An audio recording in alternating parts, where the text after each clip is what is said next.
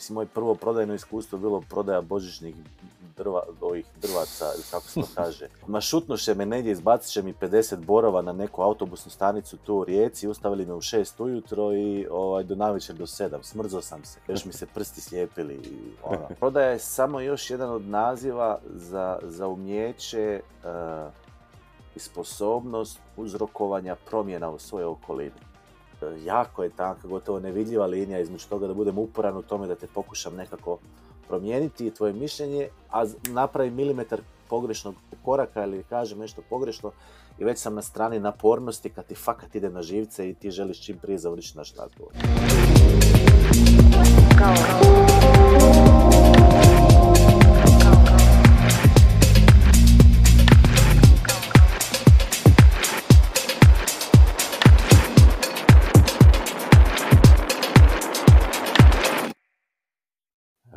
Dame i gospodo, dobrodošli u još jednu epizodu Lud podcasta. E, naravno, kao i svaki puta do sada, e, s vama istražujemo, to jest sa gostom također istražujemo ovaj koncept uspjeha, pa evo nadam se da, da, da će vam e, Danielovo razmišljanje, način razmišljanja, njegove ideje koje ga vode kroz život, da će vama, da će vama pomoći i na vašem putu.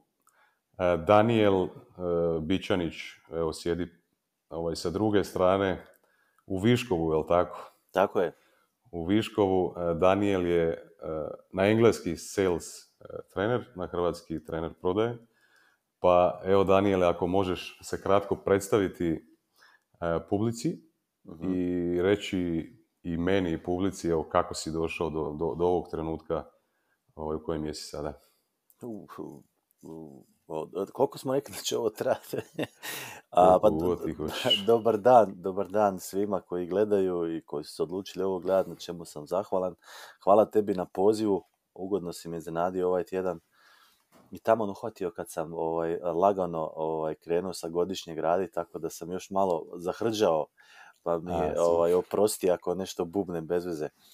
A, a, pa da, ja sam prodajni trener, evo nekih 15 godina. ušao sam taj posao kako god obično biva, ovaj, posao ili profesiju ili poziv, nemam pojma kako to nazvati slučajno, ali sam se pronašao, uživam u tome, radim tu lokalno, za mene lokalno znači od Slovenije do, do, do Kosova, radim u Europskoj uniji, fokusiran uglavnom na savjetodavnu prodaju, prodaju proizvoda, usluga dodane vrijednosti, kompleksnog karaktera.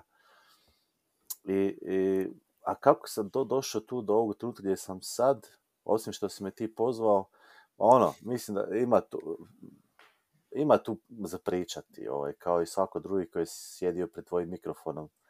Ima, postoji neka priča. Ok, ajde da čujemo tu priču.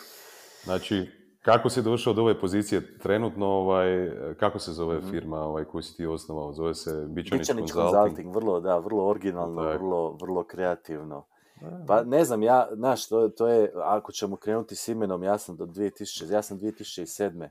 postao samostalni trener.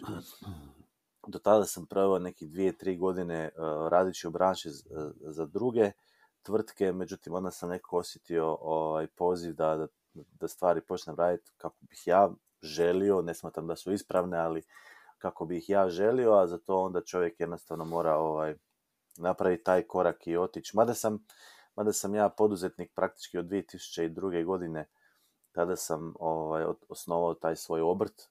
Uh, tako da ima sad već 19 godina. Ovaj, krenuo sam sa nekim team buildingom, uh, to je bila moja ideja 2002. godine. Pričao sam na jednom drugom podcastu kako je to sve bilo, ono da naravno kao i svaki drugi poduzetnik sam propao, naravno, ovaj, uh, mislim propao, da, napola propao, ma propao.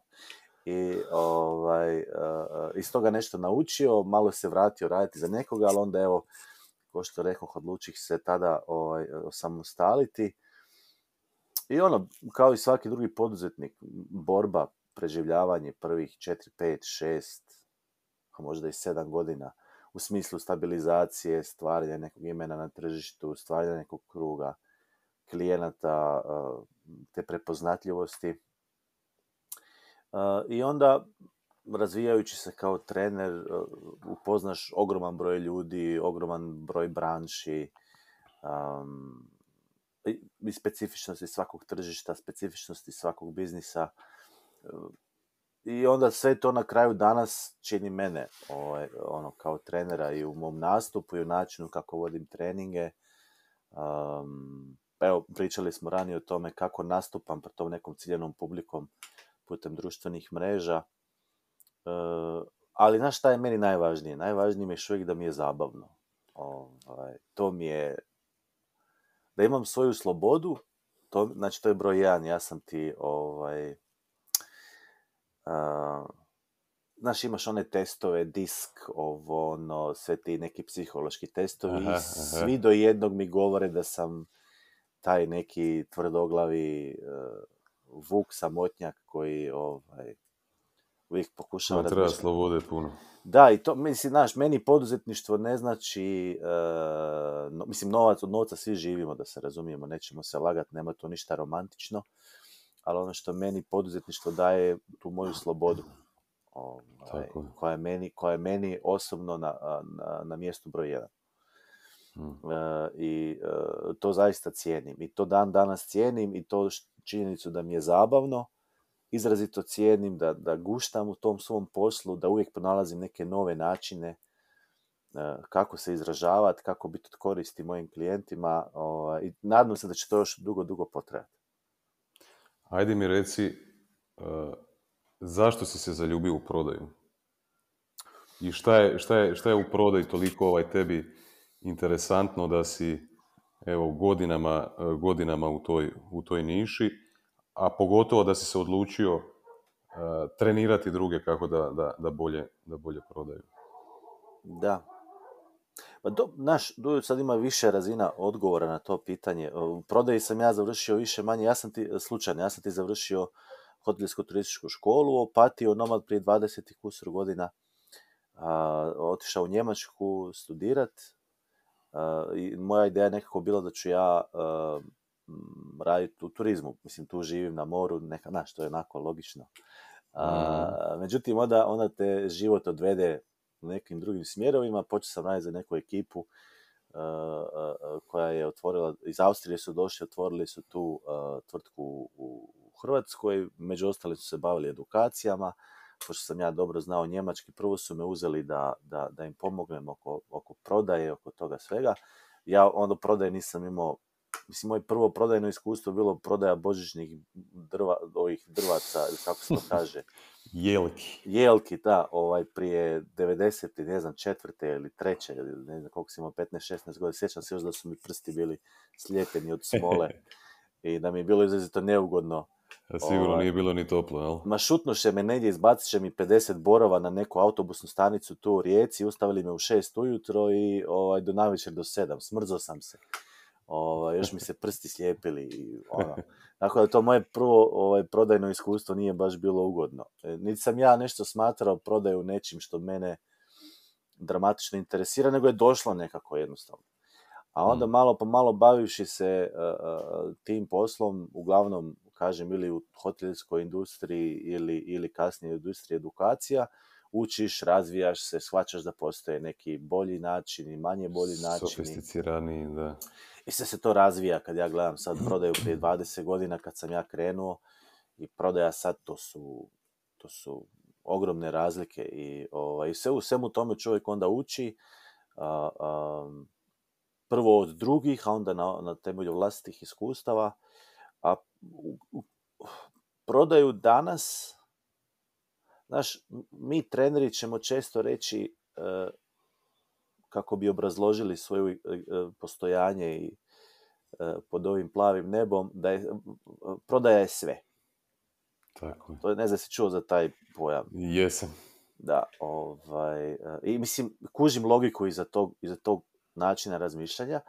Mene je nekako moje iskustvo otišlo, odvelo u drugom pravcu. Ovaj, ja prodaju gledam kao samo još jedan naziv za nešto puno veće, Ok. a što je nama svima u životu jako važno. A prodaja je samo još jedan od naziva za, za umjeće e, i sposobnost uzrokovanja promjena u svojoj okolini. Vrlo dobro. E sad, ima još i bolje ako želiš. Ovo ulazimo u duboke filozofske voze. Ajde, ajde, ajde. E, volim, ti, volim ti ja to. Svašta izlazi iz ove moje čelave glave. Ovaj. Mislim sam to jednom prilikom ona opet šaljivo objavio na LinkedInu. Ovaj, imao sam taj neki ha trenutak i onda sam shvatio da u biti mi kao bića, ali kao sva živa bića koji tu su na ovoj planeti, e, ovisni smo o svojoj sposobnosti e, prihvaćanja i uzrokovanja promjena u našem okruženju. Ok. Mislim, kako ćeš, kako ti se dogodi neka promjena, kako ćeš je prihvatiti, kako ćeš je sebi obrazložiti, kako ćeš se prilagoditi. A s druge strane, ako ti želiš uzrokovati neku promjenu u svom okruženju, kako ćeš to napraviti? Sad nevezano da li je ta promjena nešto da ideš zidat, ko što sam ja tu sad zido neki zid, ili ovaj, e, promijeniti nešto oko, u ljudima oko sebe. A to može biti u situaciji da si prodavač pa želiš promijeniti nečije mišljenje, možda si poslodavac pa želiš promijeniti mišljenje svojih djelatnika, možda si političar pa želiš promijeniti mišljenje svojih glasača, možda si liječnik pa želiš promijeniti mišljenje svog pacijenta, možda si djelatnik pa želiš promijeniti mišljenje svog šefa, možda si suprug pa želiš promijeniti mišljenje svoje supruge e, ili otac pa želiš promijeniti mišljenje svoje djece. Znači, svi se mi baziramo na našoj sposobnosti promjene koju želimo uzrokovati kod nekoga. U slučaju transakcije dobara i usluga za novac, to se zove prodaja. Tako. U slučaju vođenja, menadžiranja ljudi, to, to je onda upravljanje ljudima. Znači, ali sve je to po meni jedna onako ista priča. To je jesmo li u stanju i na koji način pokušavamo stvoriti, uzrokovati promjenu u našem okruženju. Evo, tako ti ja to gledam. E, Vrlo sam te pozorno pratio ovaj, i milijardu pitanja mi je palo na pamet dok si pričao ovo.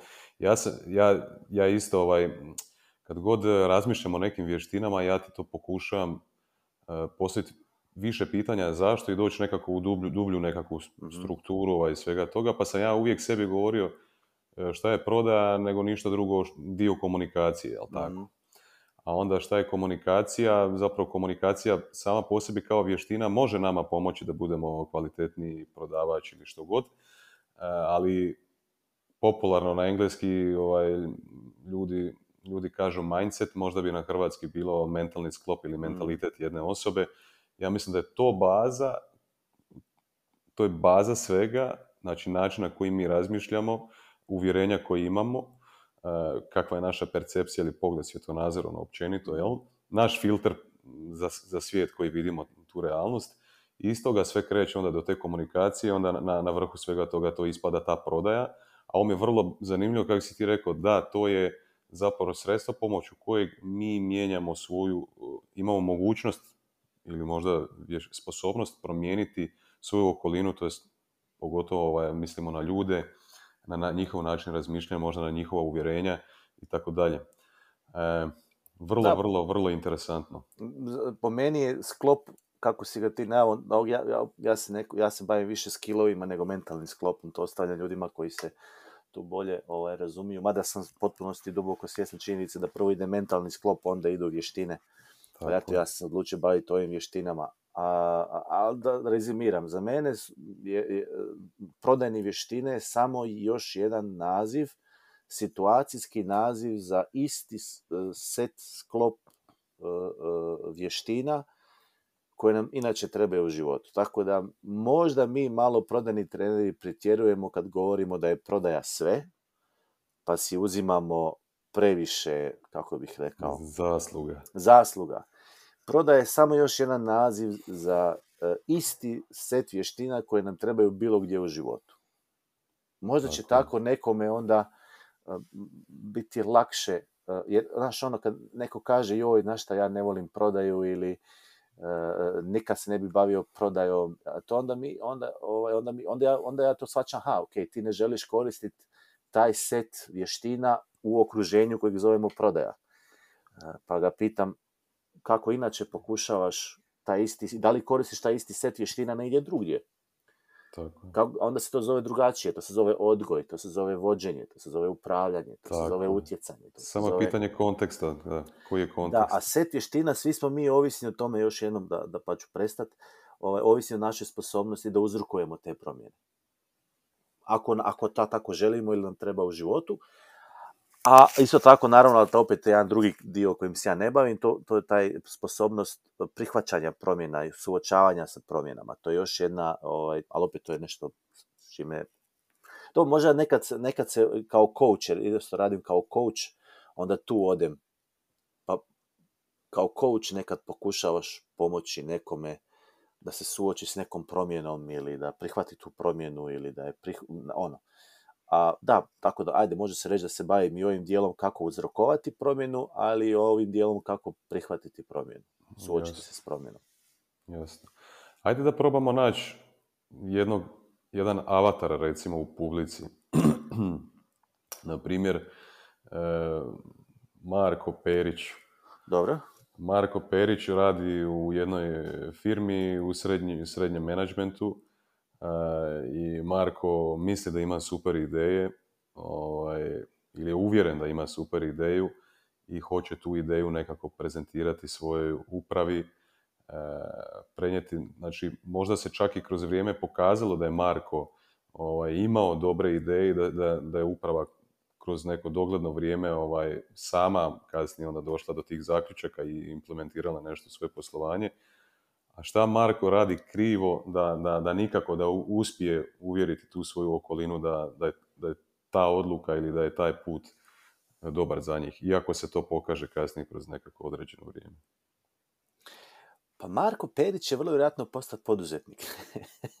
Postaće poduzetnik, jel da? ne, zezam se, mada je to, znaš, Moguće da.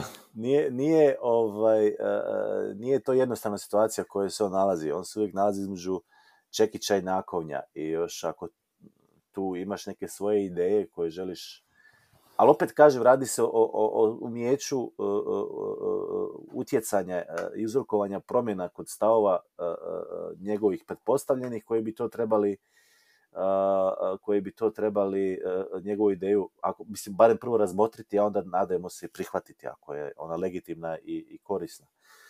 A on bi se trebao postaviti na isti način kao ako recimo da radi u prodaji, Mhm. trebao bi tu komunikaciju, taj pokušaj e, voditi istim elementima kao kad pokušava klijenta uvjeriti u, u, ili kupca u, u nešto vezano za svoju ponudu.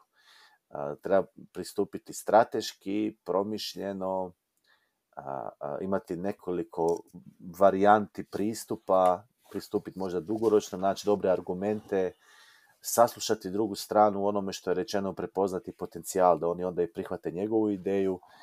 E, problem je u tome što mi, a, a, a, gledajući te, te sad neću pričati o prodajnim vještinama, nego u, vještinama promjene kod drugih, Ok. tako će to nazvati. Izazov je pošto ponekad mi to nekako o, držimo u ladicama, znaš. Ako sam prodavač, onda koristim to i to sam milion puta e, e, e, vidio na terenu, jer sam dosta često bio baš na terenu sa ljudima, provodio dane s njima na radnom mjestu, obilazeći e, e, njihove kupce i tako dalje. Onda, onda recimo vidim e, to sa Markom Perićem sam na terenu, obišli smo njegove kupce, on je super dan imao, odlično je koristio svoje vještine da bi nekome promijenio njegovo mišljenje, da bi ga naveo da mm, naruči, dodatno naruči, naruči nešto novo, da ostane kao kupac, šta god već. I onda se vratimo u tvrtku njegovu i onda on dolazi s tako nekom idejom kod svog šefa, s, recimo sa feedbackom kupaca koji govore da bi firma trebala nešto dodati, promijeniti. I zanimljivo je da Marko u okruženju sa kupcem super koristi svoje vještine umječ, promjene mišljenja ljudi, ali onda dođe u, u firmu i pokuša isto tako promijeniti mišljenje svog šefa, ali to da, napravi na tako jedan, da oprostiš, glup, neučinkovit. Mislim da tako isto pokušaš, ja sam znao ljudima reći, Jer pitaju me, onda ja kažem, vidi, ne, ne razumijem, tu si napravio sve kako treba, poštivao si temeljne principe uzrokovanja promjene, a onda dođeš u firmu i to napraviš kao da ti je kao da, kao da si ono zeleni za ušiju, ono još ti sve curi. Ne razumijem. I onda sam shvatio da ljudi vrlo često to onako drže u ladicama. Ok, ako pokušavam uzrokovati promjenu kod kupca, to je prodaja, to držim u jednoj ladici, međutim, ako želim nešto promijeniti kod mog nadređenog, da prihvatim moju ideju, onda, onda ne koristim to isto. Nego to neko... A razumiješ šta ti želim reći? Nikad na ovaj način nisam razmišljao, ovo je genijalno. I totalno si u pravu da, znači, da imamo isti ne znam da li sam u pravu, ali to je, to je nekako moje Evo, mišljenje. iz, iz, iz mog mišljenja, ja mislim da jesi u pravu, jer kad bi imali isti pristup, što ti kažeš, ovaj, profesionalniji nam je pristup i možda smo ovaj, pažljiviji ovaj, na, na detalje, na način komunikacije, kako prenosimo poruku i tako dalje, kad se radi o kupcima, ovaj, nego onda kad dođemo unutar svoje organizacije sa, sa svojim eh, nadređenima, ovaj, malo pristup je drugačiji, da. Naravno, mislim, ti ne možeš na isti, ne, to je kupac, ovaj nadređeni, naravno treba poštovati specifičnosti, ali način kako ćeš uzrokovati promjenu nečijeg razmišljanja je, je skoro pa identičan. Primjenjujući možda na, drugači, na drugačiji, nekakav modificirani e, pristup. Ali, e, e, znaš, pr- rekao si prije nego što smo započeli da si vidi onaj moj title u, u- u LinkedInu, on, da respektiram tuđu Je. inteligenciju. Recimo, to ti je nekako zadnjih godina postao moj unutrašnji moto. Ovaj, Ajde da kažemo na glas ljudima, znači, a sales trainer who respects your intelligence. da, da, da, da, da. Ovaj, e, znaš, nekako mi je, ono, titel je važan na LinkedInu. Mislim, to je nešto što objašnjava ljudima dodatno koji je tvoj, tvoj neki drive, moto, vrijednosti. I dosta je to važno. I onda sam nekako shvatio da mi je ono postalo, za... jer ni- nije tako uvijek bilo. Nisam Mhm. ja uvijek respektirao tuđu inteligenciju, da pače. Ovaj, radio sam ja svakakve gluposti kao trener i kao prodavač, ali onda valjda nekako s godinama shvatiš da da ti ljudi koje ti pokušavaš uvjeriti u nešto imaju svoj mentalni sklop, svoj način razmišljanja, u konačnici svoju inteligenciju, svoju neku kognitivnost, viđenje svijeta i to moraš respektirati i na taj način onda pristupiti.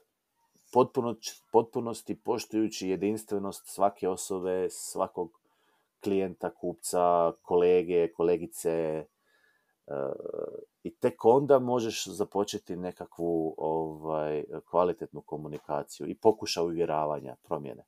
Mm. Svi smo mi, ono što kaže stara narodna, sto čudi, sto ljudi.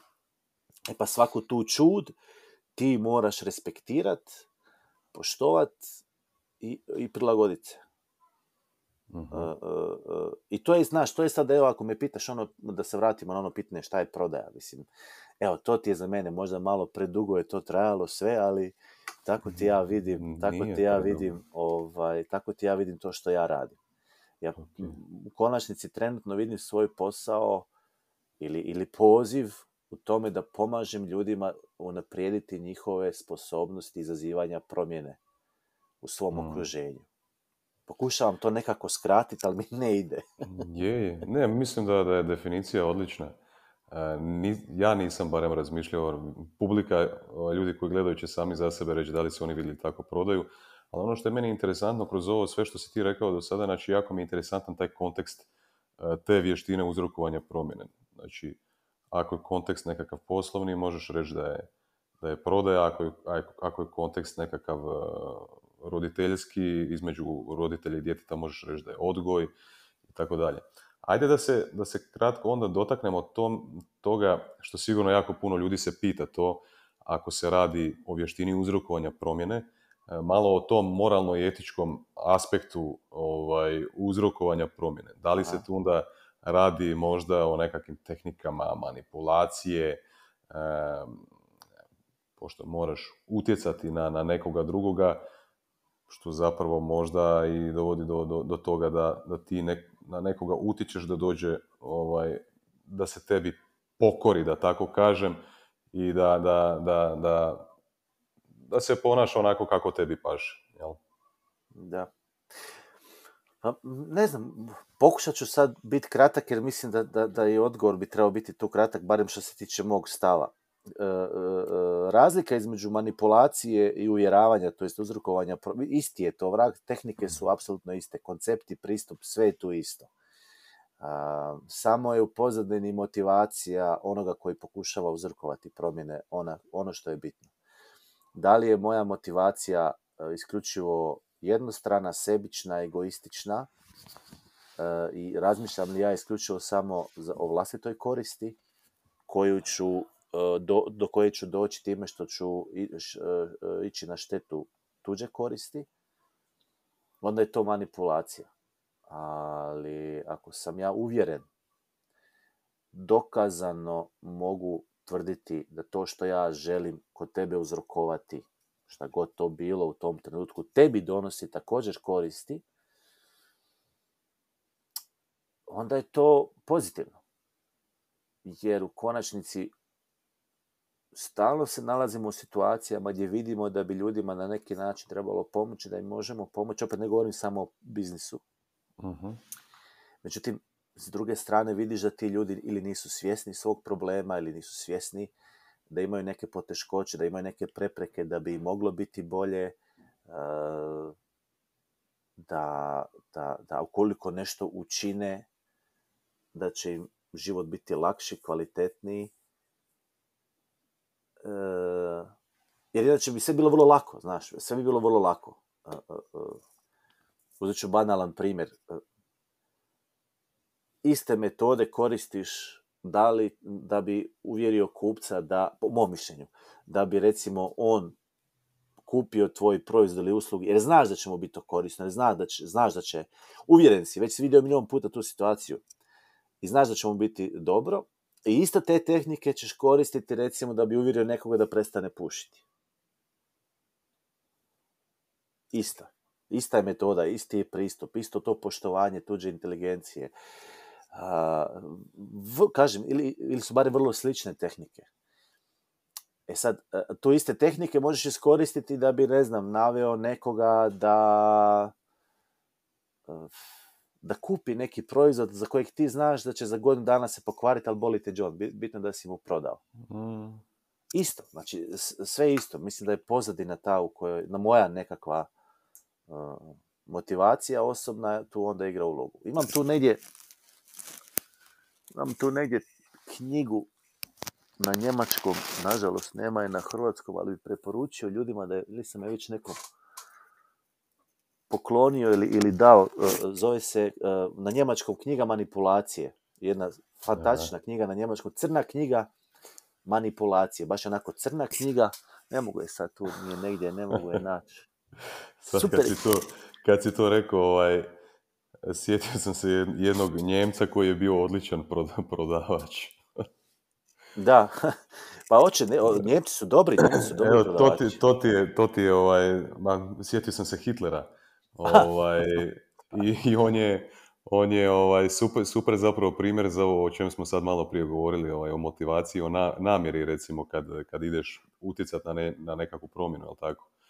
Da. Ovaj, da.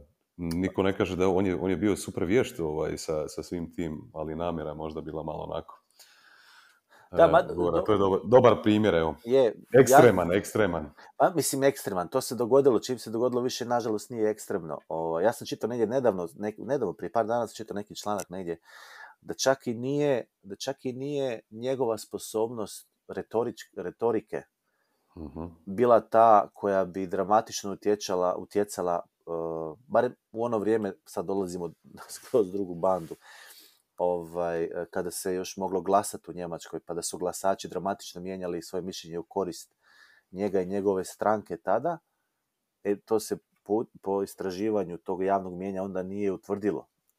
Ono što se smatra u tom članku je da je propagandna mašinerija koja je radila u pozadini bila ta koja je donijela to sve. On je samo neko bio najvidljiviji u tom svom nastupu. Tako, da i to ima sigurno još neka dodatna ovaj, priča koju se trebalo istraživati, ali dobro, možda o tome neki drugi put.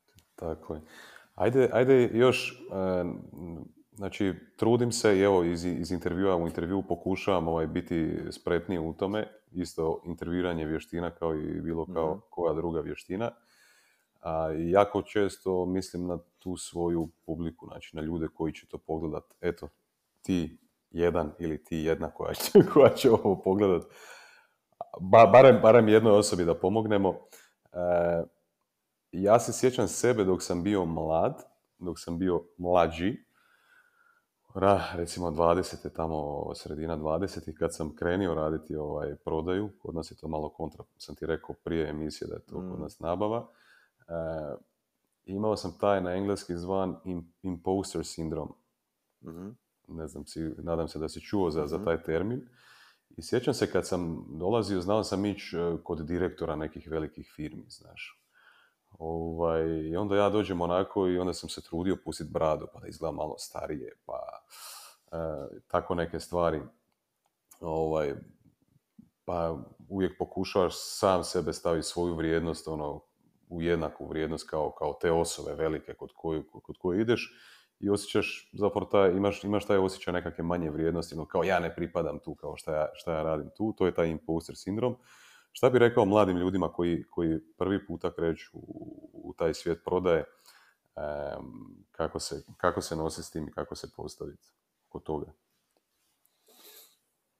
Pa, od- Odgovor ću temeljiti na ovome što sam ranije rekao. Što god možeš učiniti da budeš uvjerljiviji i da kvalitetnije uzrokuješ promjenu kod sugovornika, imajući na umu da imaš etičnu i, po- i poštenu misiju iskrene pomoći drugoj strani, svako sredstvo u ratu, ljubavi i prodaji sve je dozvoljeno dok god ovaj, imaš em, časne, etične, moralne i poštene namjere. To što će neko pusti bradu kao i ti, što si to onda činio, mm, mm, neko će možda bi sebe malo napirlat, znaš, nabaci koji biser na sebe, metaforički rečeno, da, da bi izgledao uvjerljivije. I ako mu to prođe, a na kraju on uspije realizirati svoju zadaću, a to je da je uzrokuje promjenu i da toj osobi nakon te promjene bude bolje, ono, pucaj. Samo da nije fake. Da nije fake da se vidi iz aviona. E to je ta tanka linija ovaj, e, koju ne bi trebalo prijeći. Ajde, to je, ajde da se dotaknemo onda malo tog dijela. E, šta, šta znači biti fake, recimo u prodaji? Ovaj, I kako neko ko, ko recimo iz nekakvih razloga ovaj, više nije autentičan može se vratiti tome. Onako, opustit se i i ono pokušati to napraviti što, što prirodnije, da, da, da, da nije ono nekakav... Jer uglavnom ljudi kad pomisle na, na osobu koja je prodavač, on- oni pomisle na... Ja mislim da je to najčešći stereotip e, prodavača, ono, prodavač automobila, ono, car salesman. Pogotovo nekako kroz američke filmove, da su to ono neki Mhm. ulickani frajeri u odjelima koji ti hoće uvaliti nešto, jel? E, I, I kako onda postići to da, da, da to sve izgleda onako organski, e, smireno, ležerno, da se ta druga strana osjeća ugodno, e, baš da bude što prirodnije. Pa vidiš, evo, sa- em, samo kratka crtica vezano za taj e, e, e, stav ljudi prema prodavačima koji danas je dosta prisutan, ono da su prodavači nešto ljigavo i nešto napadno i agresivno. Mislim, to Mm. smo sami sebi krivi, da se razumiju. To je jednostavno činjenica. Ovaj, nema to veze sa ljudima, ljudi reagiraju prirodno. A, naš je problem što mi nismo stvorili dojam o toj branši na način da, da, da se ljudi to gledaju uglavnom pozitivno. I s tim da to nije prisutno samo kod nas u Hrvatskoj, nego što si rekao, ima prilike raditi u Njemačkoj, Austriji, inozemstvu i tamo svi imaju prodavači taj, Status. taj, taj izazov pred sobom. Što se tiče fejkanja, e, pa to ti je, znaš, e sad opet ulazimo na one, e, um, prodaja ili umijeće uzrokovanja promjena, ali ja ću se opet nazvat prodaja. Prodaja je puna tankih linija koje čovjek ne smije prijeći. E, I što si duže u tom poslu, shvatiš da, ovaj, ili čovjek shvaća da, da je to, to je kao neko čudno minsko polje ili nekakva paukova, ili ne, znači, ono, puno je nekih tanki linija i to je ono što ja uvijek na, navodim kao ono poštivanje tuđe inteligencije ili, ili kvalitetan stav. A, a jedna tipična tanka linija je uvijek o njoj govorim je između upornosti i napornosti. Znaš, jako je tanka, gotovo nevidljiva linija između toga da budem uporan u tome da te pokušam nekako promijeniti tvoje mišljenje, da, a napravi milimetar pogrešnog koraka ili kažem nešto pogrešno i već sam na strani napornosti kad ti fakat ide na živce i ti želiš čim prije završiti naš razgovor. Tako. Isto je u fejkanju ili problem fejkanja ili toga da čovjek nije svoj autentičan.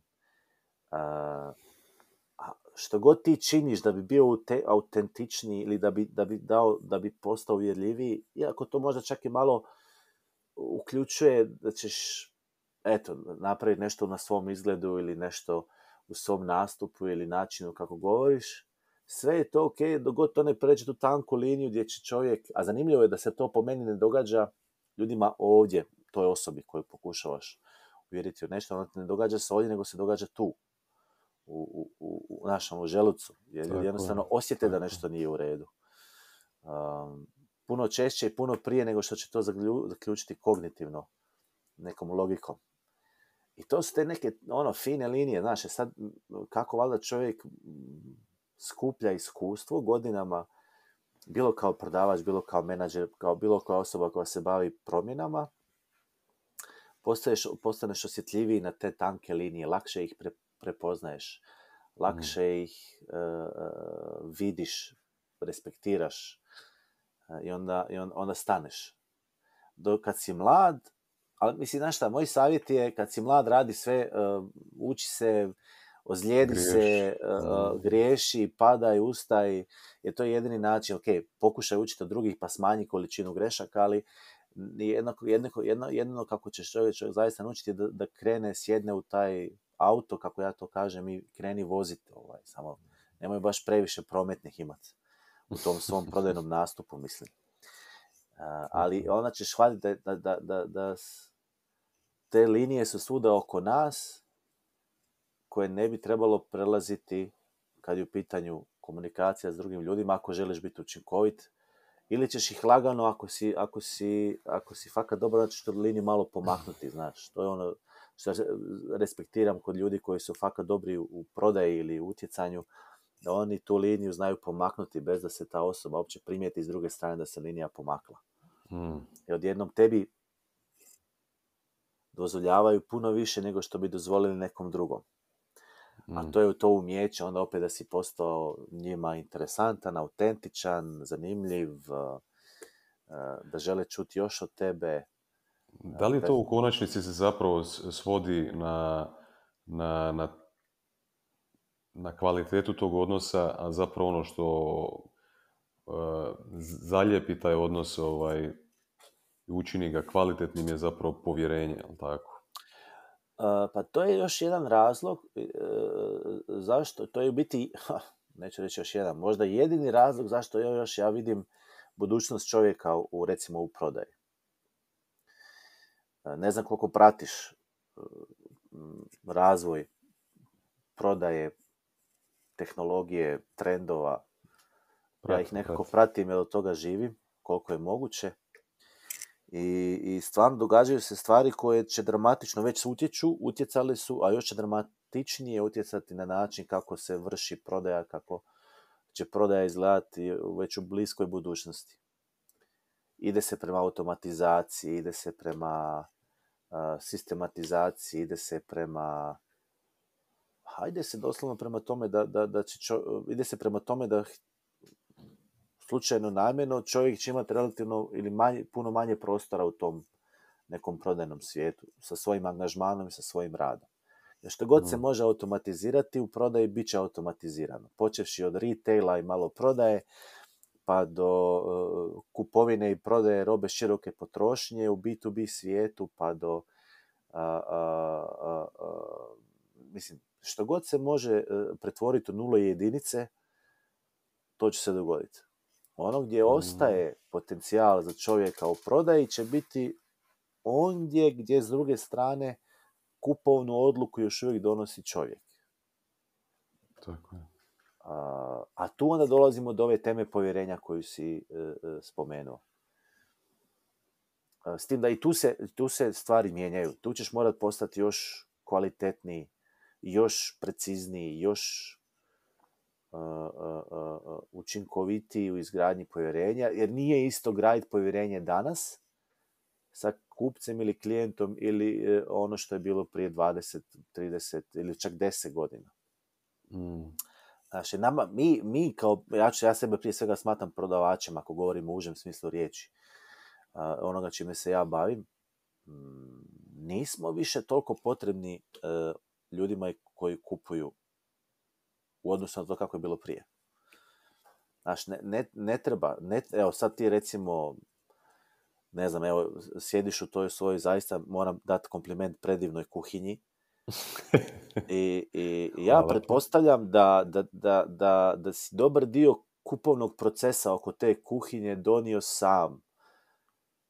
I tek, Nisam ja, žena je. ili žena, ja se ispričavam, ja se ispričavam ovaj, supruzi, ali ta odluka o kupovini kuhinje u vašem slučaju, kao možda i u mom, je donesena na način da ste se puno interesirali, puno gledali, surfali, tražili i tek onda u nekom trenutku otišli negdje i razgovarali s nekim face to face. Tako je. I to je sad jedan banalan primjer koji se prenosi na sve druge prodajne branše, čak i u B2B-u, ili- a pogotovo u B2C-u. Znaš, k- e, e, ne, treba, ne treba više e, kupcu ili klijentu, prodavaču tolikoj mjeri koliko mu je trebao prije. I samim tim se naša uloga mijenja.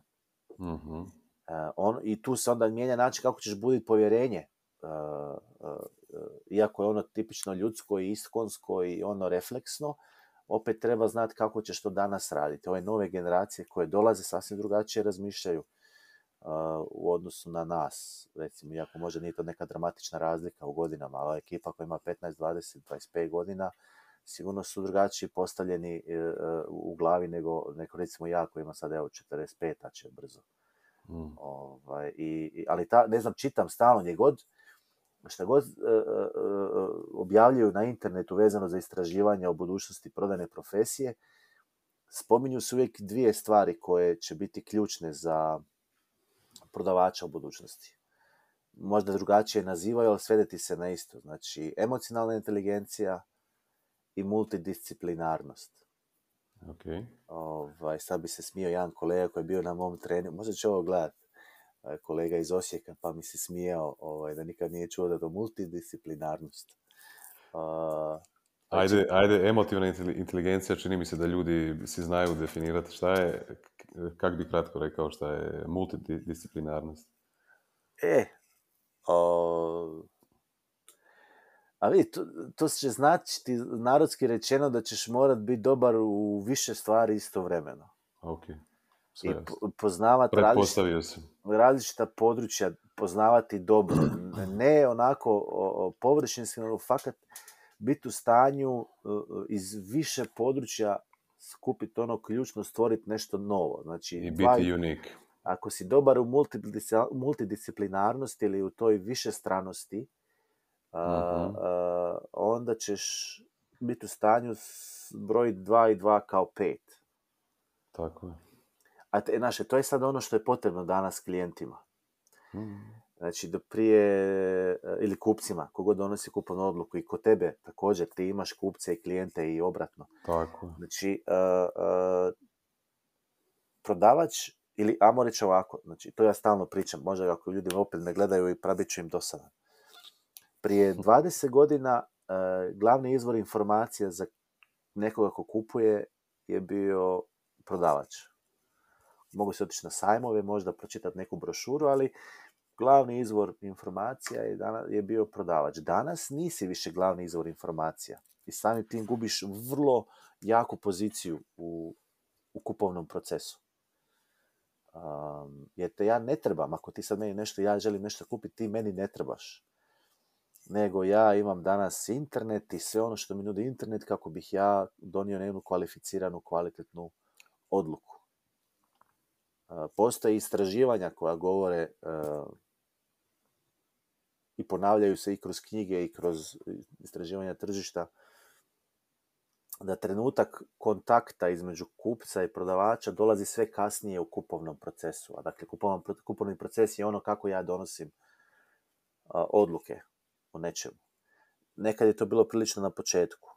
A, nešto me interesira, idem nazvat e, X, pa će mi onda on reći Matu Perića. E sad, e, ako me nešto treba, onda aha, idem surfam, pa ovo, pa ono, pa gledam, pa istražujem. I tek onda na kraju tu negdje na preko 50% posla odradim, onda eventualno ću kontaktirati prodavača, tražiti ponudu, sastanak i tako dalje. E sad ta multidisciplinarnost nama omogućuje uz naravno specifičnu sposobnost izgradnje povjerenja, analitiku, pripremu prije svega, da nađemo svoje mjesto opet bliže vatri. Naša vatra je trenutak kada se stvori motivacija promjene. Ili čak prije. To je ono, naš, prodavača plaćaju za to da bi uzeo nekoga koga boli John za ono što se nudi i doveo ga do situacije, u, ja to želim. Tako je. E, sad smo naši negdje niti na nebu, niti na zemlji, ono, ovaj, i tjeraju nas, naš, iz tog procesa. I u mnogim branšama će kupovni proces se odvijati tako da više neće biti potreban niti poželjan fizički kontakt komunikacije sa nekim, nego će se sve to obavljati tehnološki. Mhm. Ajde mi reci, e, znači, razvoj e, je centralna vrijednost e, ovog brenda. Mhm. Znači, avatara kojeg sam ja zamislio, ovaj osobu koja bi recimo bila fit za, za ovaj brand, je neko ko je fokusiran na cijelo životno učenje. Mhm. Osoba koja vidi vrijednost ovaj, svog osobnog razvoja, rada na sebi. E, kakav je stav, e, pošto si rekao da, da najčešće radiš B2B, jel tako, ovaj treninge? Treninge za, treninge za, mhm. za prodavače koji rade B2B, jel? Mhm. A, što znači da ti isto onda moraš prodavati svoje prodajne treninge nekome unutar firmi, jel tako? Ti zapravo, to se zove ono meta skill, kad učiš o učenju ili ti prodaješ da bi, pro, da bi učio o prodaji, pa da, što je vrlo interesantno. Ovaj, da, li, da li u Hrvatskoj u, u firmama, od malih firmi do, do korporacija, da li postoji ta otvorenost prema, eh, prema treninzima bilo kojeg tipa, pa evo sad specifično tu kod tebe eh, trening prodaje? Pa dobro, nešto ću ti reći. Ja mislim da, da je došlo do jedne vrlo mjerljive i primjetne promjene. Ako ja gledam, ja sam otprilike sad nekih 20, ajde, da, 20 godina u ovom poslu. Počeši od 2001. godine. U poslu baš treninga? Edukacija, edukacija. Edukacija, znači, Pošto sam ti ono naveo na početku razgovora, uh, moj prvi ulazak u svijet poslovne edukacije bio 2001. kroz, kroz tu tvrtku koja me angažirala gdje sam se ono inicijalno, uh, uvijek se smijem, ovaj, moja prva pozicija se zvala Matrix Manager. Matrix Manager. Da, i dan danas nemam pojma šta je to, ali to mi je pisalo na vizitki. Da ga šišneš, da ga šišneš nemam pojma šta to znači. Ali evo, za moje pozicije Matrix Managera u toj firmi, i ako usporedim reakcije tržišta na to da im pokušaš prodati edukaciju, onda i danas razlika je nebo i zemlja. Mhm. Hvala Bogu znači uh, mašala. Uh, znači, onda, kad bi spomenuli, onda su educirali možda malo velike, to, to sve negdje bilo u začetku, to je 2000, kraj 90-ih, 2001. Sve to bilo u začetku, to je još bio Rusvaj. Ono. Uh, ako je neko imao svijest o potrebi razvoja ljudi, to su bile velike firme, ili ne znam, kad je neko, firma, neka strana firma kupila našu domaću, sve to onako mm. ono bilo, u, šta sad ovo, znaš, ono, pa onda imamo neku edukaciju, to znači da smo nešto zajebali, sad nas kažnjavaju, imaš edukaciju. Ovaj, mada i dan danas to zna biti. Uh, ali ne, danas, danas stvarno, a mislim i potrebno, ne možeš ti, pa nije, ne, bi bilo dobro da je jedna zemlja poput Hrvatske, bilo koja zemlja ostala na istoj razini po pitanju stava prema cijeloživotnom obrazovanju, kao što ga imala prije 20 godina. Danas je to svima jasno, svi ulažu, ogromna je ponud za jednu državu kao što je Hrvatska koja ima, ako se nećemo lagati, ispod 4 milijuna stanovnika, imamo ogromnu ponudu različitih vrsta obrazovanja, što uh, zanatskog, što nekakvog soft skills, hard skills, u različitim, u brdo smjerova. Ima samo nas trenera, ja mislim, u Hrvatskoj ima stotine doslovno onih koji se bave različitim vidovima usavršavanja. I super je, to, mislim da je to jako dobro. Plus, e, e, više tu je još jedna stvar koja, koja, koja utječe i na mene, ali i na sve ljude koji se bave edukacijom i to da, su, da je naša ciljena publika danas postala puno kvalitetnija u smislu svijesti. Jasno. Mogu si im prodati muda po bubrege prije 20 godina. Ne kažem da sam to ja radio, ovaj, ali... Znaš, danas ti ako želiš učiti, ne trebam ti ja. Znači, danas stvarno više nije pitanje načina ili izvora učenja. Da je samo pitanje motivacije. Danas uz ove internet mogućnosti, uz sve ono što pruža internet što tiče edukacije, E, nema izgovora da je nešto teško dostupno ili nedostupno po pitanju znanja. Ja mislim, ja se možda varam, ali ja sam prilično siguran da čovjek koji ne zna ništa može naučiti putem interneta kako napraviti svoj električni automobil. I to za nula kuna ulaganja u to znanje. Sad ja karikiram. da. A kamoli još, ne znam, sve te soft skillove kojima se ja bavim ili, ili moje kolegice, poštovane kolege ili bilo koje drugo znanje. Tako da, da, ogromna je promjena. E, tvrtke ulažu, pojedinci ulažu sve više. E, mene iznenadi, e, svako toliko mi se, mislim svako toliko, nije to sad nešto dramatično, ali u usporedbi prije 5-6 godina, 7, 10, sad imam puno više upita, imam x posto više upita pojedinaca koji žele sami uh, ulagati u svoje znanje i obrazovanje, što je prije deseta godina bilo nemoguće. Čak mi se dogodilo mm. jednom da je jedna osoba koja je bila na menadžerskoj poziciji i vodila prodajni odjel sama svojim novcem financirala edukaciju svojih djelatnika zato što firma nije htjela. A majko mila, to, to još nisam čuo. Da, da, zamisli to. To još nisam čuo. Zamisli to. To je, mislim, e, ali za mene, ok, negativno sa strane firme, ali vrlo pozitivno sa strane tog, Te, tog menadžera, ovaj, te osobe koja je zaista ono, rekla, ne, ja ću to platiti svojim novcima, meni je to mojim važnim, ljudima važno, ne zanima me šta firma želi, ne želi, ja to želim i to, znaš. I onda kaže, ima privatno ljudi, i događa se nešto, pa i LinkedIn je u konačnici evo, u Hrvatskoj e, pravi primjer da ljudi puno rade na sebi, tamo dolazi do razmjene znanja, razmjene iskustava. Znaš, dolazi neka nova neopterećena ekipa koja je na valovima onoga što se događa u svijetu, zajahala i ponosno jaše u pravcu cjeloživotnog obrazovanja. Je. Evo, to, to je i cilj ove, ove emisije, ovih, ovih podcasta, zapravo da, da inspiriramo ljude da, da, da, da krenu, ovaj, da neko zagrebe, možda vidi nekakav zanimljiv video, pa da nekako uđe lagano u taj svijet uh, cijeloživotnog obrazovanja, rada na sebi, osobnog razvoja, kako god ga, ga nazivamo, mislim da, da, je, da je pozitivan i da, da sigurno se vide, vide benefiti kroz, kroz određeno vrijeme. A ti si malo prije govorio da, ja se slažem s tobom, znači, ja mislim da je medij kroz koji ljudi dan danas najviše rade na sebi i ovaj, se razvijaju, e, su knjige. Bilo to sad fizičke knjige analogne, bilo to ovaj, Kindle, bio to audio knjige koje su popularne ovaj, danas isto. Znači, to je nekakav osnovni medij koji ljudi koriste, plus ovo naravno ovaj, mhm.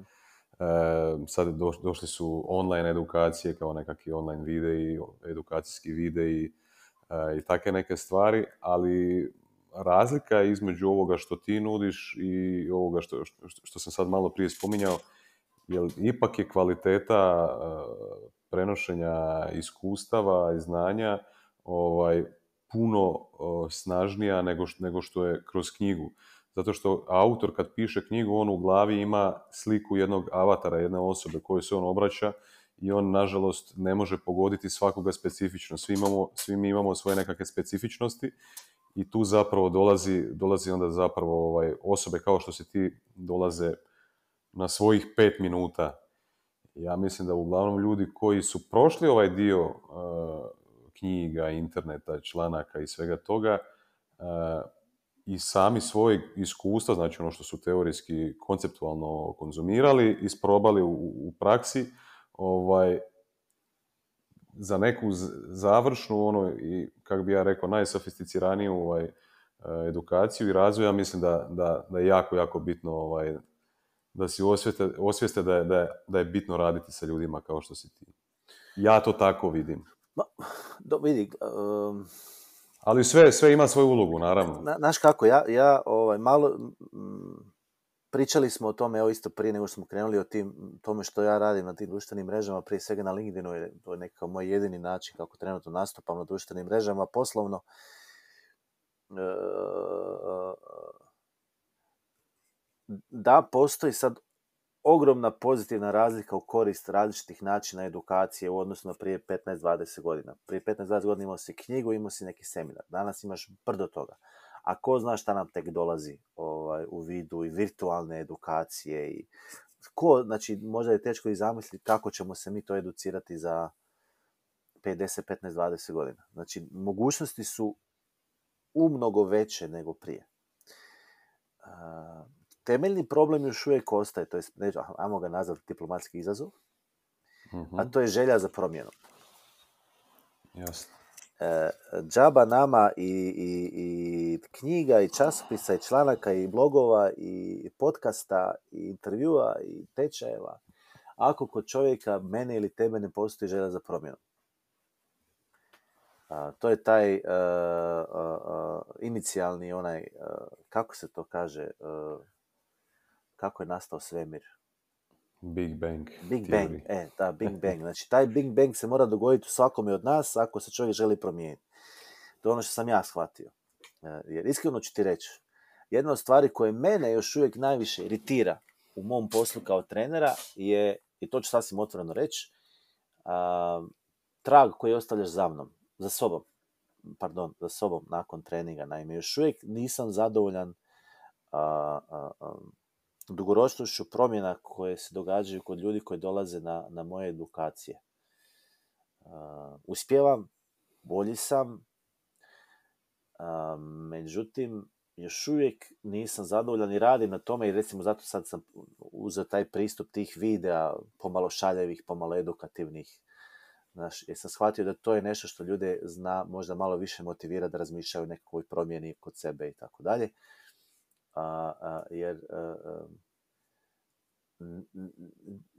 uzalud ljudima stavljati znanje na raspolaganje, s tim da ne kažem da je moje znanje koje ja stavljam na raspolaganje dobro, ali uzalud bilo koje znanje stavljati ljudima na raspolaganje ukoliko s druge strane nije dogodio se taj Big Bang. uh Znaš, oni to ne vide, uh, ima ona neka stara, ja ću ti otvoriti vrata, ali ti moraš sam proći kroz ta vrata.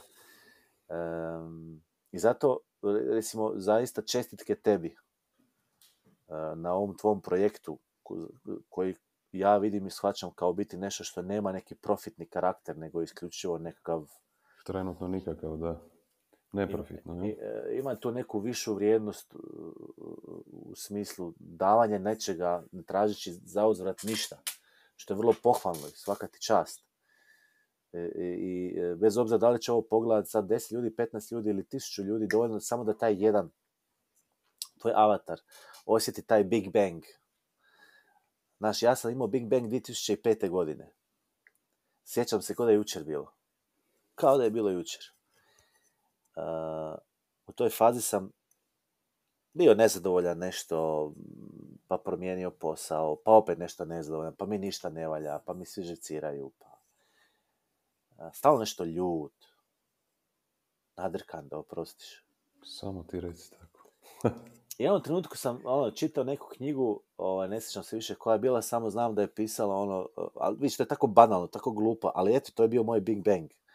Uh, ja sam, znači ti si odgovoran za sve što ti se događa u tvom životu. Tako prilike išla rečenica. Znaš, ono, klasična self-help, izvakana rečenica Tako je. Ono, bleh. Ali evo, ja sam fucking pročitao tu rečenicu, valjda u pravom trenutku, na pravom mjestu u mom životu. I ono, e, rečenica je glasila, ti si odgovoran za sve što ti se događa u životu. I pogodilo je kući. E, ali znaš šta, pogodilo je ono, da onda meni, znaš, e, za 180. A, to je ono što mi je nešto, e, valjda, ali kažem, banalno, glupo, malo neugodno za spomenuti, ali činjenica. To je bio moj Big Bang. I nakon toga, ono, vrata su se, brate, širom otvorila, ja samo trpam što više mogu toga o znanja, o ovome, o onome, o ovome, ali valjda svako od nas treba osjetiti taj neki Big Bang. Ja ne znam kada se to Tako je. događa, kome, na koji način, iz kojeg razloga, Hmm. ali bez tog Big Banga znanje kao takvo nema svrhu.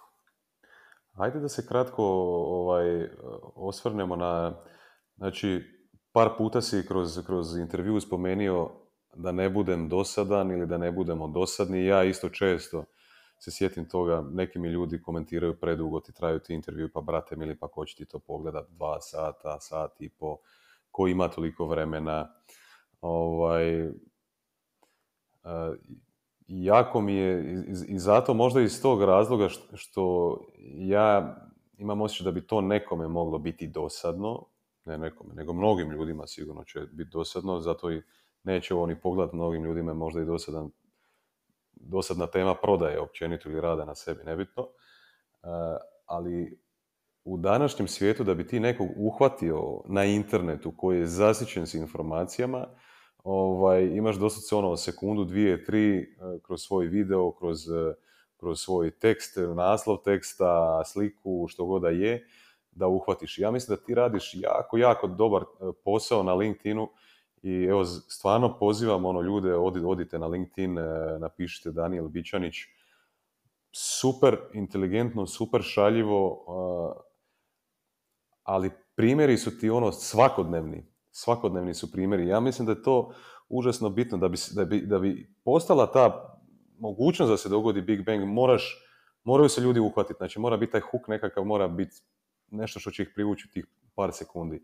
A daj mi reci koliko ti vremena i energije recimo uh, posvećuješ tome da osmisliš taj sadržaj ili ti jednostavno ono kroz tvoj život padne ideja na pamet i imaš hrabrosti recimo. Onaj, onaj mi je bio video genijalan ono e, kad si se namazao ispod očiju ono kao bok, boksačke rukavice si obuku u ringu si bio pa ti slušaš gore nek, nekakav glas koji ti govori ovaj i čak i glumački ovaj to sad ni- nije ono Tom Cruise ili ne znam nešto, nešto ovaj, na najjačoj svjetskoj razini, ali vrlo je interesantno i zanimljivo. I mislim da si pronašao u svijetu, meni ti moja ovaj, žena mi zna reći ono, pa daj molim te nemoj otići tamo u, u tu firmu, takav ono sa metlom u guzici, ovaj, ukočen sav nikakav ono, pa daj budi opušten ono, budi takav kakav jesi ovaj, i kod kuće i šta ja znam. Iako ja sam po sebi jesam ovako malo, ovaj, možda, možda ovaj, oz- ozbiljniji, ozbiljniji. Kako to postigneš, koliko ulažeš vremena u to ovaj, i daj meni nekakav savjet, evo kak, kak misliš da bi ja mogao iskočiti sa svojim sadržajem bolje. Jer ovo što ti radiš je genijalno, svaka čast. Ljudi, check it out. Genijalno još. Vidjet ćemo koliko će to potreba, znaš, ovaj, sva- svaka roba ima svoj rok trajanja, pa i te moje objave, ja Vidi, em, opet, naš odgovor koji ću ti sad temelj, dati temelji se na ovom svemu što smo mi pričali do sad. Znači to da, da ima puno toga na tržištu, da se treba razlikovati, da treba ljudima nekako omogućiti da dožive taj svoj Big Bang moment.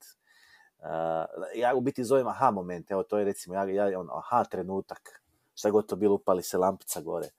Može biti Mm. mali, može biti veliki, može biti životno mijenjajući, može biti nešto sitno. I ja volim, uh, volim ići tamo gdje niko nikad nije bio. Mm, S tim da često zavrtiš, završiš u nekim slijepim uličicama, to je činjenica. Kad ideš tamo gdje niko nikad nije bio, ali tu i tamo pogodiš i odeš negdje gdje nema nikoga i o, ako se to još spoji sa činjenicom da, da, da ti je to jako zabavno i da uživaš u tome, onda valjda dobiješ, evo recimo to što ja sad radim na LinkedInu. Ali to je tebi autentično, je li tako? Pa, znaš šta, autentično je u mjeri da ja ti to baš puno ne... Evo, pitao si me koliko meni treba vremena. Jučer sam potrošio 15 minuta na neki video.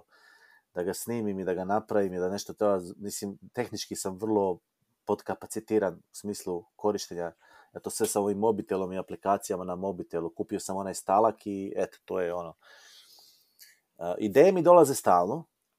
Ideje mi dolaze svakodnevno. Imam u mobitelu, evo, ovaj, ako neko želi ovdje zapisano sve što će raditi sljedećih nekoliko mjeseci, ideje mi stalno dolaze, jer kao što si dobro primijetio, gledam oko sebe u, životu i ovaj, vi primjećuješ stalno nekakve e, momente koji su interesantni, koji se mogu pretvoriti u nekako edukativno, humoristično iskustvo. Onda ja jednostavno sjednem i snimim se, malo to izeditiram i, i gotovo. Znači, jako, vremenski jako malo uložem u to. Sve je to dosta onako navrat na nos. Znam se dignuti u 11 sati, najveće u 12, u 1 ujutro došla mi neka ideja i sjednemo ovdje u uredi, snimim se i vratim se nazad u krevet. Ovaj, znači, vrlo spontano. Um, da, to, shvatio sam opet kroz, kroz, kroz moju nekakvu ovaj, karijeru trenera da je humor super način da se ljudima približiš i da im približiš temu koja ti je na srcu. Uh, ja uvijek kažem humor je naš, a, to, humor je samo jedan, humor je za mene kao neki trojanski konj u kojeg ja sakrijem tu neku svoju poruku, neku poantu, nekakvo nekakav savjet, nekakvu ideju, nekakav aha trenutak i onda ga pustim tog trojanskog konja kroz, um, kroz video. I uh, onda, onda, onda ljudi rašire ta svoja vrata svog, svog utvrđenog grada, mm. puste tog konja unutra, znaš, i onda se dobro zabave, ali ja se nadam da ostane još nešto što će ljudima biti korisno na duge staze. Hmm. Da se zamisle, da se sjete. Ono, humor je super alat. Humor je... Uh, ja, drago mi je da mi ide, očito mi ide, uh, nasmijat ljude i drago mi je da to imam jer je super alat da utječeš na ljude opet. One, onaj, onaj, ona priča o promjenama. A, a savjet tebi. samo moraš osjetiti da je to to. Ja sad ne znam kako to drugačije osjetit ćeš da je to to. To što si ti ozbiljniji u nastupu. To je možda upravo nekakva, znaš, ne baviš se ti u svom stvarnom poslu sa nekim zajebancijama. To je vrlo ozbiljna tema. Možda želiš potencirati tu svoju ozbiljnost. E, možda mhm. želiš, znaš, e, ne možemo biti nešto što nismo. Jasno. Možemo malo biti nešto što nismo. Malo. Mm. I malo po malo biti nešto što nismo, pa onda na kraju postanemo to nešto što prije nismo bili, a za to treba vremena. Ali odjednom biti nešto što nisi, odjednom furat neku spiku koja nije tebi pod kožom, ne može dobro završiti. Primijeti se. Da, da. dok god se ti osjećaš ugodno u svojoj koži, malo nategnuto jer si možda izašao u okvira nekih svojih zona ugode, a druga strana pozitivno reagira, to je to. Je. Recimo, ovaj, o, takve vide kak, kak je e, ti radiš, ja bi se osjećao neugodno, u, pot, u potpunosti neugodno da, da tako nešto napravim, da tako nešto objavim. Ne samo iz tog razloga što ono, me, da me je sram nečega ili, ili tako nešto, nego jednostavno što to nije u, u skladu s onim što sam ja zamislio što ovaj brand je. Mm, naravno, naravno. Evo, to. To. I, I koga zapravo onda ovaj uh, brand cilja kao, kao, kao osobu s druge strane. Ali Znaš kako, prosto te prekidam, samo bih tu um, dodao jednu stvar, možda važna ljudima koji eto razmišljaju o tome u tom svom razvoju i znači važno je dodirnuti svoje granice ugodnosti, prijeći ih. uh Koliko ti, uh, taman toliko da te malo zaboli, ali da nije baš previše sad onda bolno. nije naš, nije ni meni, ja kad sam u to sve krenuo, te vide, nisam baš bio siguran kako će ljudi reagirati. Mislim, biti, u konačnici moram priznati, ono, bolio me John. Ali naravno da je negdje u pozadini bilo ono, a čaj, sad će oni sad da sam ja neki, ono, malo sam, šta sam se na, ovaj, uh, pa bilo je, bilo je komentara da sam se naduvo ili da ono, na čemu sam, znaš, i, ovaj, pa kogod ima ljudi kojima se to sviđa, sigurno ima ljudi kojima se to i ne sviđa, Tako. samo ne reagiraju. Uh, mislim, znaš šta, meni, meni je bilo to nešto na srcu, ja sam to želio jednostavno napraviti bio sam svjestan rizika da će to možda ljudima nekima se ne svidjeti ili možda će se i svima ne svidjeti, ali meni je bilo jako važno da se u tom trenutku izrazim na taj način kao trener, kao čovjek koji stvara neki sadržaj, e, da, nema uopće filtera, e, znači nikakvog. E to je sad možda moj poziv bilo kome koji ovo gleda, znači imaš neku ideju, riskiraj malo, Mm. Dogod ti osjetiš da je to nešto što je autentično i što, što predstavlja tebe u pravom smislu riječi, onom istinskom, napravi to. E, I ako ode na pogrešnu stranu, nema veze, barem si, barem si bio to ti, dao si sve od sebe, i, ali ljudi to prepoznaju. ono Treba testirati, treba eksperimentirati definitivno. Da, i tražiti traži svoj, kako kažu, tražiti svoj glas. Tako, ali svaki, evo, ja neću više Tražiti svoj glas. Ajde da se malo ovaj, e, prijeđemo na, na nekakve možda vedrije, zanimljivije teme. E, ja sam e, osam godina trenirao ninjitsu, japansku Dobro. borilačku vještinu. Pretpostavljam da si čuo možda to za ninjitsu. To je vesela tema. e, to je vesela tema, da. Možda onako kako, malo opuštenija. Kako, kako sposobi čovjeka na 24 različite načina ili kako ubiti čovjeka s kemijskom, dobro? Tako je. Ovaj, I vidim da, da si ti, e, malo sam pogledao na Facebooku ovaj, tvoje nekakve objave, vidim da si u Wing Chun, mislim da, da, da, nadam se da ću se dobro izraziti. Wing Chun je kineska e, borilačka vještina, ali tako? Tako je, s tim da, da ću tu napraviti jednu zadršku. E, trenutno nisam uopće u tome, zadnjih godinu, dvije dana, možda i duže, jako malo jer jednostavno ne stižem od posla, od obitelji i tako dalje ali dugo godina je to bio jedan vrlo važan dio mog života. Šta si pronašao u tome? Uf, a znaš šta, ja se borilačkim sportovima sam se počeo baviti sa nekih 11-12 godina. Ovaj, znači tamo nekaj krajem 80-ih, uh, taekwondo, pa karate, pa a Wing Chun, ne znam, kao djetetu mi je to bilo interesantno, jer, znaš, kao djete drugačije to gledaš. Onda su još bili oni nekakvi časopisi, bivša jugi, ring, crni pojas. Da, da, da. da. Pa se o tome tu pričalo, pa je to... A znaš, onda ti nisi ni imao, nije, nije, bilo, ni nije bilo interneta, nije bilo videa, ništa, sve si ti to nekako samo čitao tim nekim novinama, pa onda stvoriš tu neku svoju sliku. Pa uvijek sam se volio baviti sportom i to mi je bilo, moram priznati, ono, ja zaista želim da moja djeca se bave bilo kakvim sportom. Mislim da je sport vrlo važan za razvoj djeteta, a gledam sebe. Ko zna di bi ja završio u onim mojim tineđerskim godinama kad si da nije bilo mm. sporta, bez obzira, u tom slučaju bio taj borilački sport. A, a, a Wing Chun sam onda otkrio jer sam došao u Njemačku na studij, konačno imao priliku početi vježbati neki Wing Chun. S tih Wing Chunova ima sad milion stilova, da ne ulazimo. Mm. A onda sam konačno pronašao neku osobu gdje sam se fakat pronašao u tome što je on radio i to mi je bilo cool i uh, ali to je sad vjerojatno neka faza mog života koja je odavno prošla u tom smislu da, sam se, da ću se s time baviti kao što sam se nekad bavio ako se opet počne baviti, to će biti na nekoj rekreativnoj ono, bazi, samo da je vremena. Mm. Ali sport važan, da, definitivno. Ninjutsu isto bio jedan od sportova koji me onda interesirao, samo u Rijeci toga nije bilo. Aha. Znaš, ovaj, ali sjećam se ja i tih članaka i ovoga i onoga i... Ma bio cool sam ti, ja sam ti bio čak u, u Japanu, pored Tokija, jedno mjesto Noda, da bio sam kod ovog glavnog senseja u Masakija. Hatsumi Masaki, da, da. Da, svaka čast. I kako je to iskustvo bilo? Genijalno, genijalno. To sam ovaj bio 2016. još uvijek sam bio u žiži svega toga kad sam ovaj, se preselio u Zagreb, onda sam ovaj, stao s tim. Ali vrlo interesantno. Jedan onako zanimljiv svijet koji meni pasao u to vrijeme. Ovaj, sad sam u nekim drugim sferama, drugim stvarima. Tako da, ali genijalno iskustvo, ono, bio sam dva tjedna tamo, ovaj, dva tjedna smo išli na treninge i zanimljivo baš. Skroz. Da, vidiš to, to ovaj... Onaj ludi dedica sa, sa onom ljubičastom, ljubičastom kosom. kosom. da. Ne, znaš šta, mislim da je to, mislim da je to jako važno. Bilo što. U naš slučaju su to bili borilački sportovi. Dobar dio mog života je to bio jedan od glavnih mojih interesa. Kod tebe ninjutsu, kod nekog trećeg, ne znam, biciklizam, Tako. bilo šta. Meni- to je ono što ja moram recimo sad meni fali jako, moram priznati. Evo, to ako Nekakav bi- ispušni ventil, da. Uh, ma da, jednostavno trenutno sa obitelji ovim i onim, um, to je jedan dio mog života s kojim trenutno nisam zadovoljan. Mm. Ajde, uvijek se da popraviti. Pa ja se nadam, ono, kupio sam biciklu prije godinu dana.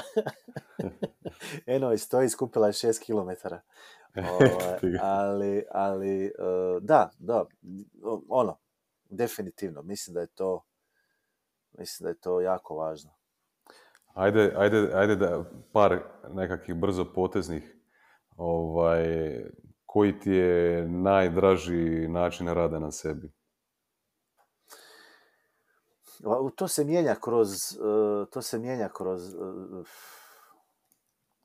godine. Šta ti prvo padne na pamet sada? Ma Znaš šta, nekad sam volio čitati knjige jako puno, sad i nemam vremena i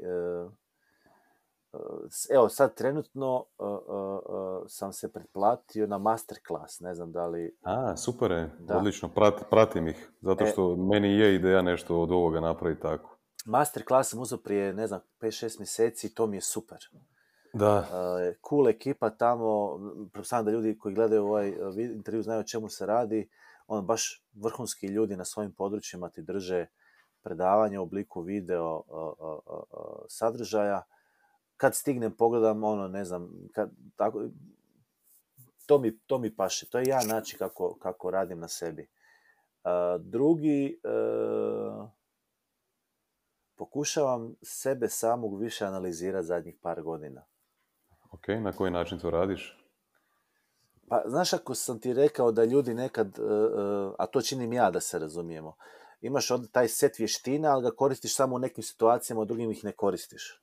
Mhm, E sad ja pokušavam gledati sebe kad ja to radim. Ok, Znaš, sad ovaj, e, otiću i održat ću super tre- prodajni sastanak u nekoj firmi, prodat ću im 20 treninga u sljedećih godinu dana, odradio sam fan- fantastičan sastanak, implementirao sam svoje vještine na najbolji mogući način i onda dođem doma i izderem se na dijete. Kužiš, i to me živcira sad. Volio bih da budem, uh, mislim, svi smo mi ljudi i griješimo, uh, ali volio bih biti kontinuiran u tome da, da, da to što znam, da koristim u različitim dijelovima mog života. tako je. Da, da budem, da bolje slušam, da bolje postavljam pitanja, da manje meljem, sad sam puno mljeo u ovom intervjuu, ali inače da manje meljem, da, da, da prepustim pozornicu drugima, da, Da da, slušaš, znači, da. da, da promatram što se događa oko mene. Pokušavam koliko je moguće ignorirati ove medije, nekad više, nekad Mhm. manje uspije, mislim da je to katastrofa. Nisam pristana, pristalica zavjera bilo kakvih, nego je činjenica da je tolika ta medijska zaglušenost, da nas ubijaju, ovaj, da jako malo kvalitetnog sadržaja dolazi do nas putem medija, ovo ostalo je sve ovaj, šrot. I onda to Je. isto, mislim da, nas, da, nam, da nam doslovno truje mozak i naše misli. Opet nisam neki tip ono, uh, kako da kažem,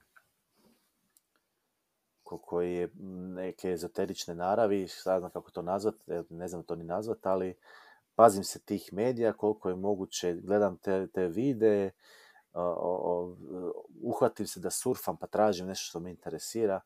Danas je to dosta fragmentirano kod mene. Znaš, kad uhvatiš minutu tamo, pa minutu tu, pa minutu ovdje. Ali, i znaš šta mi je važno? Va, a moram svako toliko doživjeti taj Big Bang.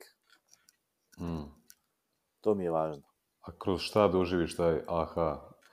Kroz te nekakve video edukacijske sada, kroz možda, rekao si da, da radiš nekakav self analiz, samo analizu ili tako Pa nekakav da, self, na, u- nekakvu refleksiju ili moja tako nešto. self-analiza ti se sastoji od toga da se ugrizem za jezik vrlo često. Aha. Ja bićaniću jebote, opet si to napravio, znaš. I onda opet to, to je ta neka vrlo banalna sirova analiza. U, prije svega u tome kad ja pokušavam nekoga uh, uvjeriti u nešto, promijeniti se, pitam da li sam ja to sad napravio na najbolji mogući način. Da li je da li se moglo na neki drugi način ovaj, uh, to napraviti. A da li imaš nekakav sistem za to da, da ono kažeš ok, svaki dan navečer pet Ne, minuta ću sjesti sam ne. sa sobom ili kada, Ne, kada ti ne. dođe, dođe ti? Kad stignem, znači ono, kad, Kad stignem, stigneš. navečer djeca spavanje, ovo ono, čitanje priča, onda samo legnem i hibernacija. Ali ovaj, najviše volim u razgovoru sa ljudima, recimo sad kad završim ovaj naš intervju, onda ću ja razmišljati o mom nastupu i reći gdje sam sve kiksao, gdje sam bio dobar, što se mogu možda malo Mhm. drugačije napraviti. A, a, a, to, to mi je važno. Nakon svakog razgovora prodajnog ili treninga, razmislim čemu, šta je bilo. Mislim da je važno svaki put stati na loptu, pogledati za sebe, vidjeti kako se to napravi, iz toga nešto naučiti, e, pro, promijeniti to u, u, u, u budućnosti. Ok. E, za kraj, e, pitanje kako izgleda život iz, iz tvojih snova? Uf, pa više manje ovako kako sad stvari stoje, da smo svi živi i zdravi, prije svega u obitelji, da uživam i dalje u svom poslu. Mm, I da imam psa. Imaš psa? Jel imaš im- psa sada? Nemam, nemam, ali da imam, A. evo. To je, ovaj, ali nemoj nikom reći. A, Evo, volio bi ima psa, opet, Opet. da. Očito, očito je neko u obitelji protiv psa. Pa znaš kako to već ide, ali... e, Na, pa, Puno mislim, ako ih ja, a slušaj, ako ih ja ne mogu uvjeriti u to, pa ko? E. Ali ne, više manje, više manje mi je, više manje mi je, kako sad stvari stoje, moj život cool. Radim ono što volim, slobodan sam, doprinosim, ja se nadam ljudima oko sebe, uspijevam prehraniti svoju obitelj, stvoriti neku egzistenciju, budućnost ne treba mi puno. Živim na lijepom mjestu, na kugli zemaljskoj, ovaj, ono, zadovoljan sam i zahvalan. Svaka čast. Svaka čast. Ovaj, ili ima nešto možda što te ja nisam pitao, da, da, da si ti htio ovaj, možda govoriti o tome? Ne, ja se nadam da nisam ja previše dužio, što znam obično ovaj, napraviti kad pustim psa s lanca opet, ali e, ono, nadam se da se vidjelo da pričam sa strašću onome što radim i čime se bavim. Jer kad to prestane biti slučaj, onda bit ću pakuj kofere i e, Vrijeme za nešto. drugo. Da. da. Ništa, puno ti hvala na, na, na tvom gostovanju.